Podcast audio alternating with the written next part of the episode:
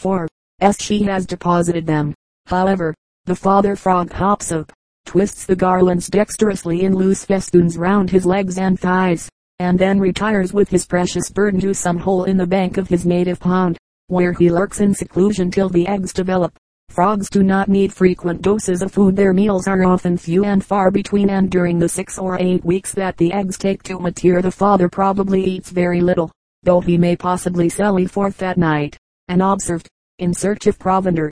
At the end of that time the devoted parent, foreseeing developments, takes to the water once more, so that the tadpoles may be hatched in their proper element. I may add that this frog is a great musician in the breeding season but that as soon as the tadpoles are hatched out he loses his voice entirely, and does not recover his manly croak till the succeeding spring.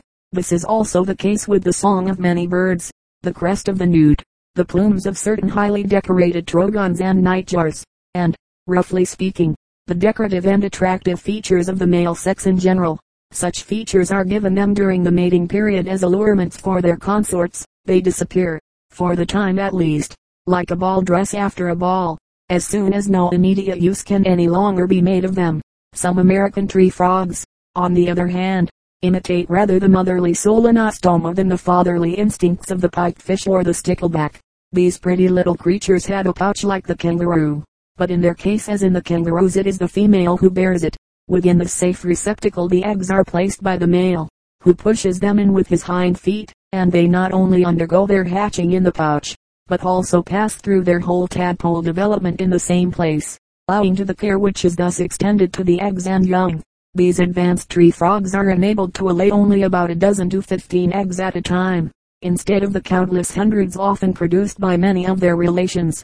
Tree frogs have, of course, in most circumstances much greater difficulty in getting at water than pond frogs, and this is especially true in certain tropical or desert districts. Hence most of the frogs which inhabit such regions have had to find out or invent some ingenious plan for passing through the tadpole stage with a minimum of moisture. The devices they have hit upon are very curious. Some of them make use of the little pools collected at the bases of huge tropical leaf stalks, like those of the banana plant. Others dispense with the aid of water altogether, and glue their new laid eggs to their own backs, where the fry pass through the tadpole stage with the slimy mucus which surrounds them. Nature always discovers such cunning schemes to get over apparent difficulties in her way, and the tree frogs have solved the problem for themselves in half a dozen manners in different localities. Oddest of all, perhaps, is the dodge invented by Darwin's frog, a Chilean species, in which the male swallows the eggs as soon as laid, and gulps them into the throat pouch beneath his capacious neck. There they hatch out and pass through their tadpole stage, and when at last they arrive at frogly maturity, they escape into the world through the mouth of their father. The Suriname toad, represented in number 8, is also the possessor of one of the strangest nurseries known to science. It lives in the dense tropical forests of Guyana and Brazil, and is a true water haunter. But at the breeding season the female undergoes a curious change of integument. The skin on her back grows pulpy, soft, and jelly-like. She lays her eggs in the water, but as soon as she has laid them, her lord and master plasters them onto her impressionable back with his feet, so as to secure them from all assaults of enemies. Every egg is pressed separately into a bed of the soft skin, which soon closes over it automatically, thus burying each in a little cell or niche, where it undergoes its further development. The tadpoles pass through their larval stage within the cell, and then hop out, in the four-legged condition, as soon as they have gone off to shift for themselves the mother toad finds herself with a ragged and honeycombed skin, which must be very uncomfortable. So she rubs the remnant of it off against stones or the bark of trees, and Ray develops a similar back afresh at the next breeding season. Almost never do we find a device in nature which occurs once only. The unique hardly exists. Nature is a great copyist. At least two animals of wholly unlike kinds are all but sure to hit independently upon the self same mechanism so it is not surprising to learn that a catfish has invented an exactly similar mode of carrying its young to that adopted by the Suriname toad, only, here it is on the undersurface, not the upper one, that the spawn is plastered. The eggs of this catfish, whose scientific name is Aspredo, are pressed into the skin below the body, and so borne about by the mother till they hatch. This is the second instance of which I spoke above, where the female fish herself assumes the care of her offspring instead of leaving it entirely to her excellent partner. Higher up in the scale of life we get many instances which show various stages in the same progressive development towards greater care for the safety and education of the young. Among the larger lizards, for example, a distinct advance may be traced between the comparatively uncivilized American alligator and his near ally, the much more cultivated African crocodile. On the banks of the Mississippi, the alligator lays a hundred eggs or thereabouts, which she deposits in a nest near the water's edge and then covers them up with leaves and other decaying vegetable matter. The fermentation of these leaves produces heat and so does for the alligator's eggs what sitting does for those of hens and other birds. The mother deputes her maternal functions, so to speak, to a festering heap of decomposing plant refuse. Nevertheless, she loiters about all the time, like Miriam round the ark which contained Moses, to see what happens, and when the eggs hatch out, she leads her little ones down to the river, and there makes alligators of them. This is a simple and relatively low stage in the nursery arrangements of the big lizards. The African crocodile, on the other hand, goes a stage higher. It lays only about 30 eggs, but these it buries in warm sand, and then lies on top of them at night, both to protect them from attack and to keep them warm during the cooler hours. In short, it sits upon them. When the young crocodiles within the eggs are ready to hatch, they utter an acute cry, the mother then digs down to the eggs, and lays them freely on the surface, so that the little reptiles may have space to work their way out unimpeded. This they do by biting at the shell with a specially developed tooth. At the end of two hours nibbling they are free, and are led down to the water by their affectionate parent. In these two cases we see the beginnings of the instinct of hatching, which in birds, the next in order in the scale of being, has become almost universal. I say almost universal, because even among birds there are a few kinds which have not to this day progressed beyond the alligator level. Australia is the happy hunting ground of the zoologist in search of antiquated forms, elsewhere extinct, and several Australian birds, such as the brush turkeys, still treat their eggs essentially on the alligator method. The cockbirds heap up huge mounds of earth and decaying vegetable matter, as much as would represent several cartloads of mold, and in this natural hotbed the hens lay their eggs, burying each separately with a good stock of leaves around it. The heat of the sun and the fermenting mold hatch them out between them. To expedite the process, the birds uncover the eggs during the warmer part of the day, expose them to the sunday and bury them again in the hotbeds towards evening. Several intermediate steps may also be found between this early stage of communal nesting by proxy and the true hatching instinct. A good one is supplied by the ostrich, which partially buries its eggs in hot sand, but sits on them at intervals, both father and mother birds taking shares by turn in the duties of incubation. The vast subject which I had thus lightly skimmed is not without interest. Again, from its human implications, savages as a rule produce enormous families, but then, the infant mortality in savage tribes is proportionally great. Among civilized races, families are smaller, and deaths in infancy are far less numerous. The higher the class or the natural grade of a stock, the larger as a rule the proportion of children safely reared to the adult age. The goal towards which humanity is slowly moving would thus seem to be one where families in most cases will be relatively small perhaps not more on an average than three to a household but where most or all of the children brought into the world will be safely reared to full maturity. This is already becoming the rule in certain favored ranks of European society. By W. S. Lady C. H. L. E. Popular Science Monthly. February. 1897. Copyright by William Stanley Blatchley. 1899. One of the greatest problems which each of the living forms about us has had to solve, during the years of its existence on earth, is how best to perpetuate its kind during that cold season which once each year, in our temperate zone, is bound to come. Many are the solutions to this problem. Each form of life has, as it were, solved it best to suit its own peculiar case and to the earnest student of nature there is nothing more interesting than to pry into these solutions and note how varied, strange, and wonderful they are. To fully appreciate some of the facts mentioned below it must be borne in mind that there is no such thing as spontaneous generation of life. Every cell is the offspring of a pre-existing cell. Nothing but a living thing can produce a living thing. Hence every weed that next season will spring up and provoke the farmer's ire and every insect which will then make life almost intolerable for man or beast, exists throughout the winter in some form, beginning with the earthworms and their kindred, we find that at the approach of winter they burrow deep down where the icy breath of the frost never reaches, and there they live, during the cold season, a life of comparative quiet, that they are exceedingly sensitive to warmth, however, may be proven by the fact that when a warm rain comes some night in February or March, thawing out the crust of the earth, the next morning reveals in our dooryards the mouths of hundreds of the pits or burrows of these primitive tillers of the soil, each surrounded by a little pile of pellets, the castings of the active artisans of the pits during the night before. If we will get up before dawn on such a morning we can find the worms crawling actively about over the surface of the ground. But when the first signs of day appear they seek once more their protective burrows, and only an occasional belated individual serves as a breakfast for the early birds. The eyes of these lowly creatures are not visible, and consist of single special cells scattered among the epidermal cells of the skin, and connected by means of a sensory nerve fiber with a little bunch of nervous matter in the body.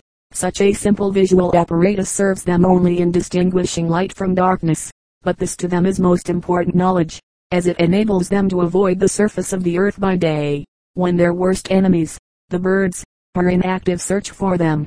The freshwater mussels and snails and the crayfish burrow deep into the mud and silt at the bottom of ponds and streams where they lie motionless during the winter.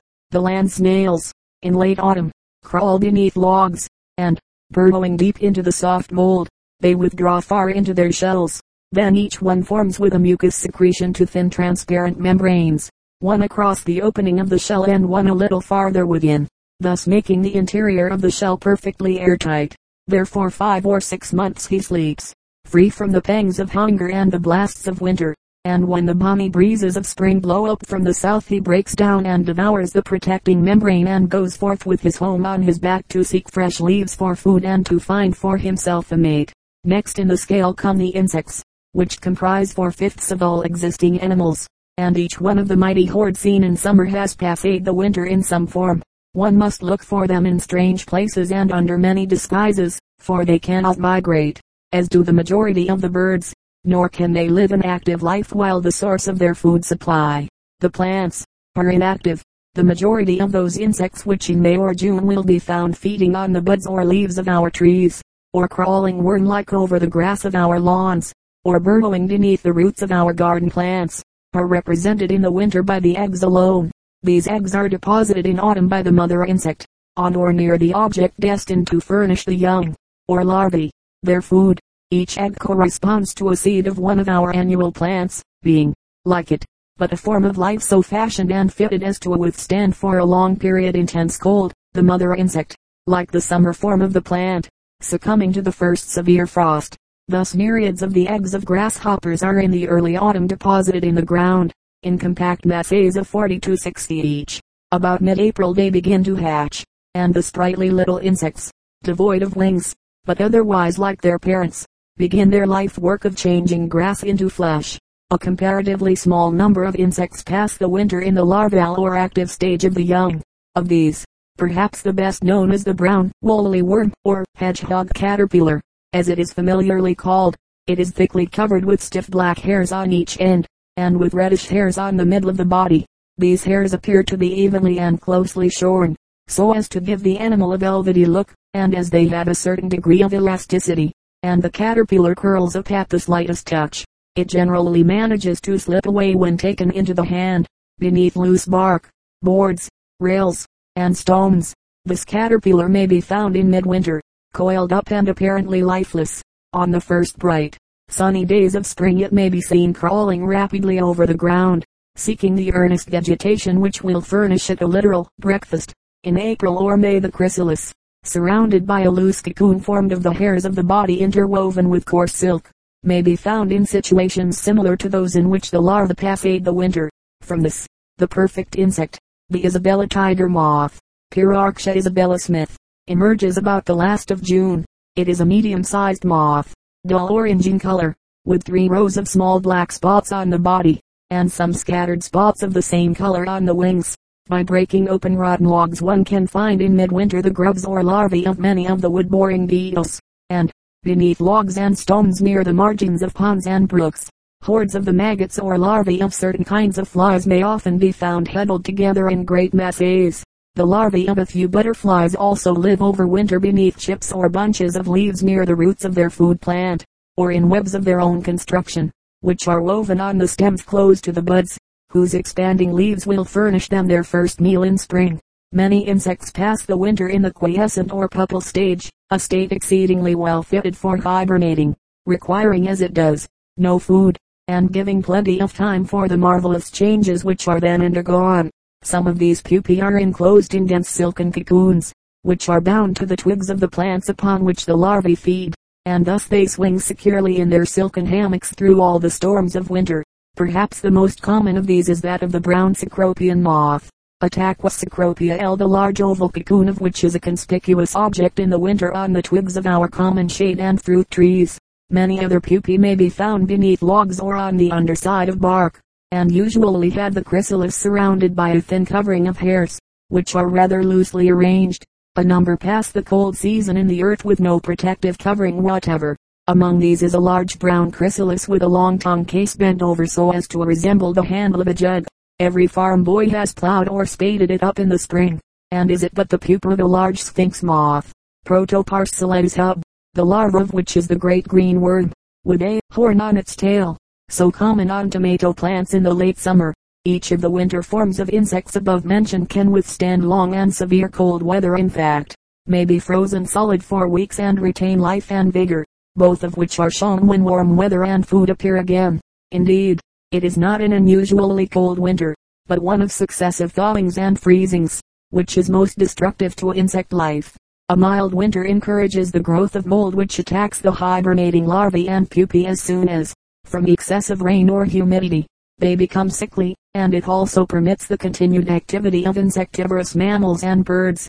Thus, moles, shrews, and field mice, instead of burying themselves deeply in the ground, run about freely during an open winter and destroy enormous numbers of pupae, while such birds as the woodpeckers, titmice, and chickadees are constantly on the alert, and searching in every crevice and cranny of fence and bark of tree for the hibernating larvae of the creeping, wingless creatures, which can ever be found beneath rocks, rails, chunks, and especially beneath those old decaying logs which are half buried in the rich vegetable mold.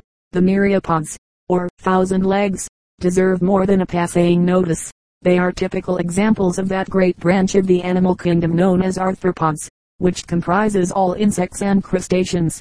Each arthropod has the body composed of rings placed end to end and bearing jointed appendages and in the myriapods each ring and its appendages can be plainly seen, whereas in the higher forms of the branch many of the rings are so combined as to be very difficult to distinguish.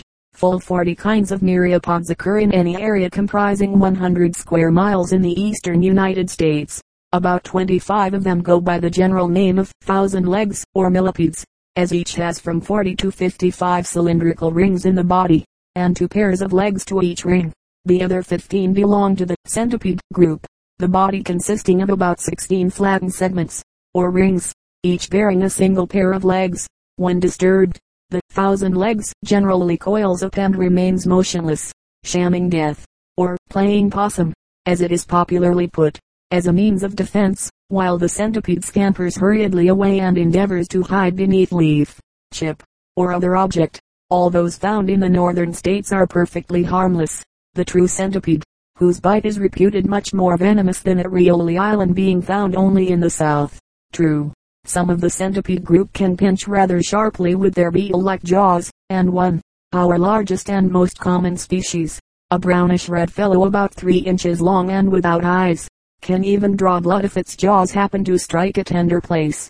When handled it always tries to bite, perhaps out of revenge for the abominably long Latin name given it by its describer. In fact the name is longer than the animal itself Scolopocryptops sexspinosus being its cognomen in full, with such a handle attached to it. Who can blame it for attempting to bite? Yet, to the scientist up on his Latin, each part of the above name bears a definite and tangible meaning. All the myriapods found in the woods and fields feed upon decaying vegetation, such as leaves, stems of weeds, and rotten wood and in winter three or four species can usually be found within or beneath every decaying log or stump. One species with very long legs, Scutigera forceps raff, is often found in damp houses or in cellars. It is sometimes called the wall sweeper, on account of its rapid and gainly gait, and is even reputed to prey upon cockroaches and other household pests. Spiders, which do not undergo such changes as do most of the common, six-foot insects, winter either as eggs or in the mature form. The members of the sedentary or web spinning group, as a rule, form nests in late autumn, in each of which are deposited from 50 to 80 eggs, which survive the winter and hatch in the spring. As soon as the food supply of gnats, flies, and mosquitoes appear, the different forms of spiders' nests are very interesting objects of study. Some are those close spun, flat, button-shaped objects, about half an inch in diameter, which are so common in winter on the underside of bark, chunks and flat rocks. Others are balloon-shaped and attached to weeds. Within the latter the young spiders often hatch in early winter, make their first meal off their empty egg cases, and then begin a struggle for existence, the stronger preying upon the weaker until the south winds blow again, when they emerge and scatter far and wide in search of more nutritious sustenance. The wandering spiders never spin webs, but run actively about and pounce upon their prey with a tiger-like spring. Six or eight of the larger species of this group winter in the mature form beneath logs and chunks, being often frozen solid during cold weather, but thawing out as healthy as ever when the temperature rises, retiring beneath the loose-fitting bark of hickory or maple trees. A number of the smaller tube-weaving spiders construct about themselves a protecting web of many layers of the finest silk. Within the snug retreat they lie from November until April a handsome, small, black fellow, with green jaws and two orange spots on his abdomen, being the most common species found motionless within the seeming shroud of silk on a day in midwinter. In any northern state as many as 400 different kinds of the six-foot or true insects, in the winged or adult stage, may be taken in winter by anyone who is so disposed, and knows where to search for them. Among the Orthoptera, the grouse grasshoppers live during the cold season beneath the loose bark of logs, or beneath the bottom rails of the old Virginia worm fences. From these retreats every warm, sunny day tempts them forth in numbers. On such occasions the earth seems to swarm with them, as they leap before the intruder, their hard bodies striking the dead leaves with a sound similar to that produced by falling hail.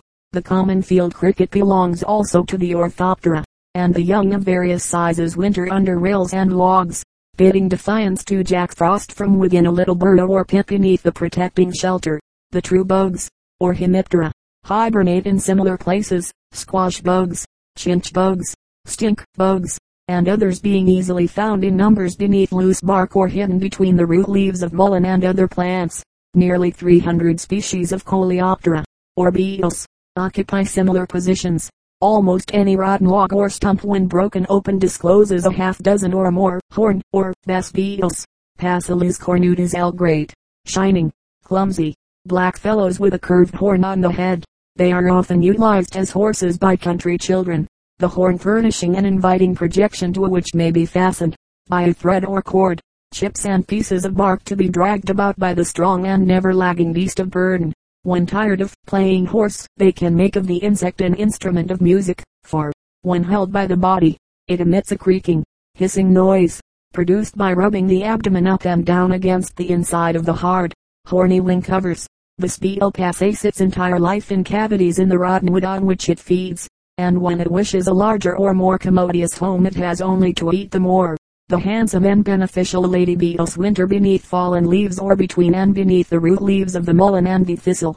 Our most common species, the 13 spotted lady beetle, Magia maculata gregarius, collecting together by thousands on the approach of cold weather and lying huddled up like sheep until a breath of spring gives them the signal to disperse.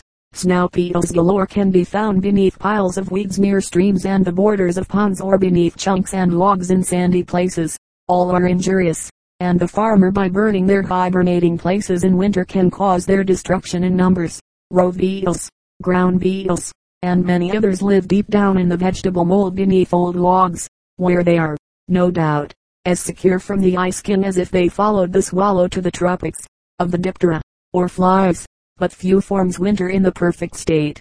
Yet the myriads of house flies and their kin, which next summer will distract the busy housewife, are represented in winter by a few isolated individuals which creep forth occasionally from crevice or cranny and greet us with a friendly buzz. In midwinter one may also see in the air swarms of small, gnat-like insects, They belong to this order and live beneath the bark of freshly fallen beech and other logs. On warm, sunny days they go forth in numbers for a sort of rhythmical courtship, their movements while in the air being peculiar in that they usually rise and fall in the same vertical line performing a curious aerial dance which is long continued. Among the dozen or more butterflies and moths which winter in the perfect state, the most common and the most handsome is the Camberwell beauty, or morning cloak.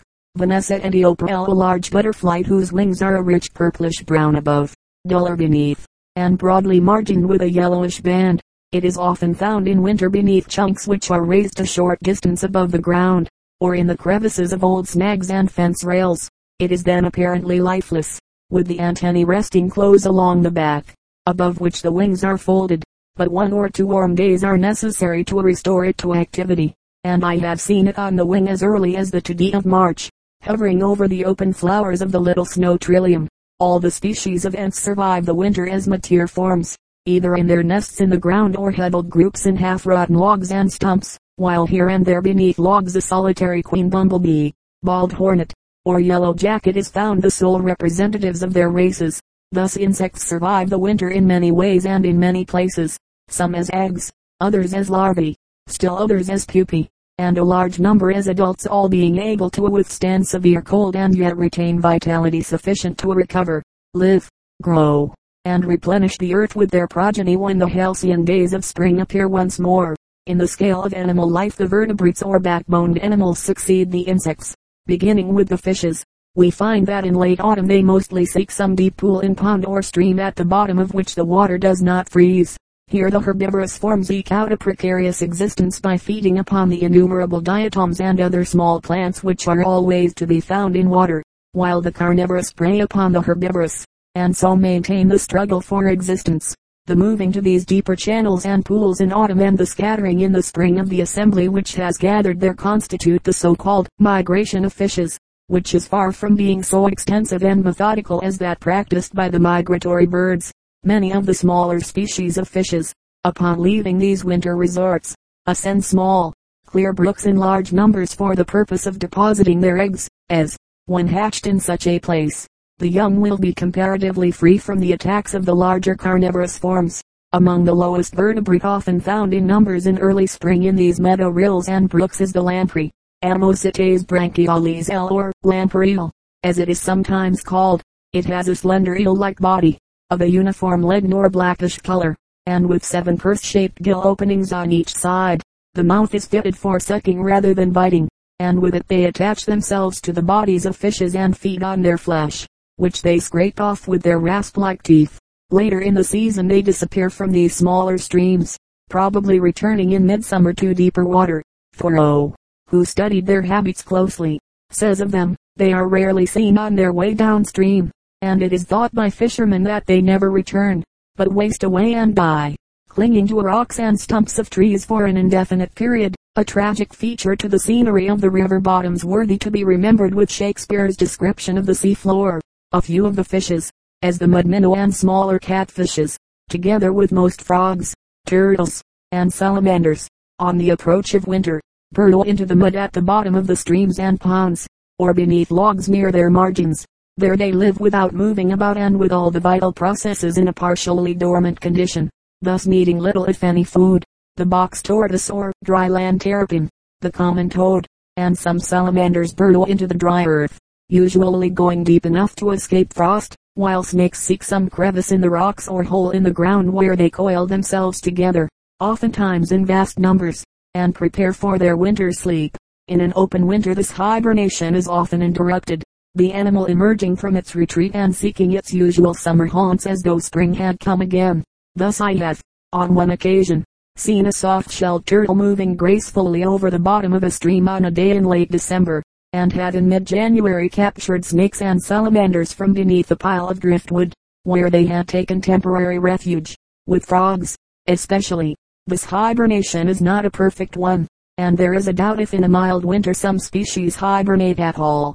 For example, the little cricket frog or peeper has been seen many times in midwinter alongside the banks of flowing streams, and during the open winter of 1888-89 numerous specimens of leopard and green frogs were seen on different occasions in December and January. while on February 18th they, together with the peepers, were in full course. Of our mammals, a few of the rodents or nores, as the ground dogs, gophers and